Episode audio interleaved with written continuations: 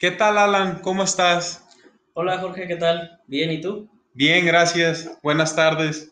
Oye, Alan, fíjate, eh, ¿no usas un, una taza de café ahorita que nos reencontramos?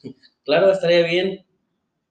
Sí, perfecto. Hay que sentarnos para tomar.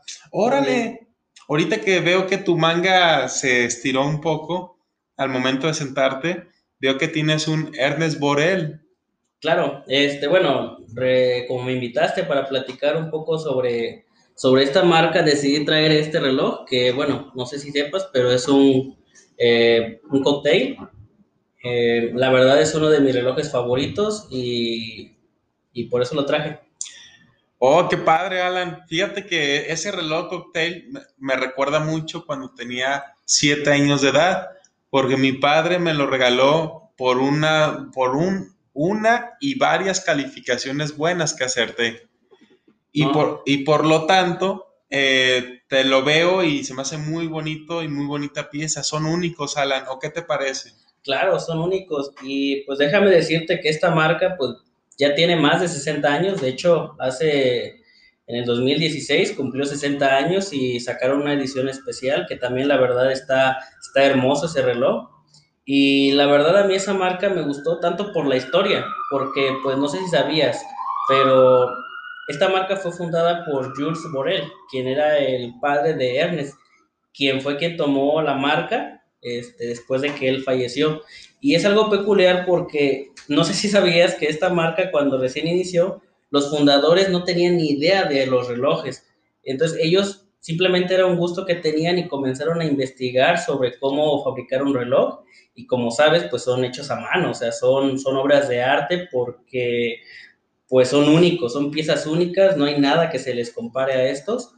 Y la verdad es un, es un buen... Eh, Es una buena motivación porque no necesariamente tenemos que saber todo, sino si algo nos apasiona podemos este, investigar en cómo hacerlo y crear prácticamente obras de arte como este reloj, que es un cocktail.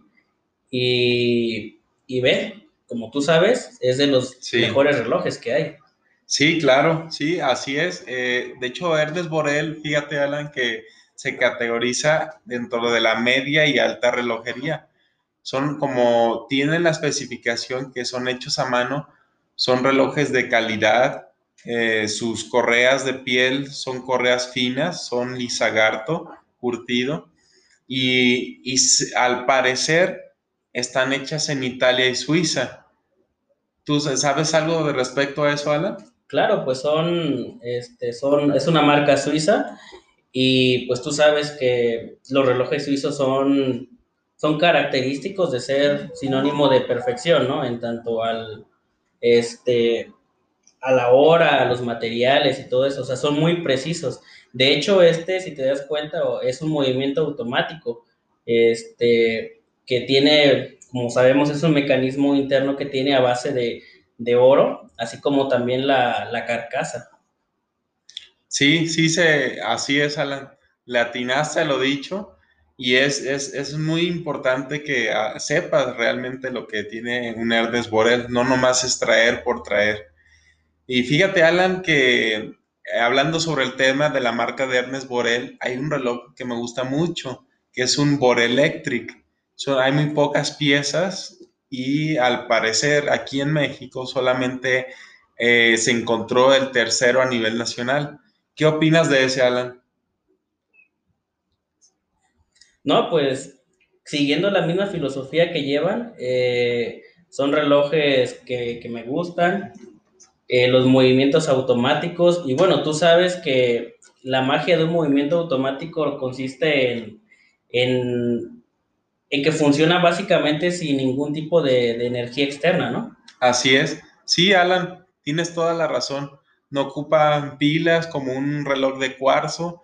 Eh, ahora sí que los movimientos automáticos son muy buenos y también los de cuerda, no, no tienen nada de malo, los de cuerda son aún así más finos, pero me gusta mucho el, la forma de cómo piensas y me gusta que traigas un Borel. Gracias, Jorge. Y tú sabes que Borel no es un reloj, es arte. Gracias, Alan.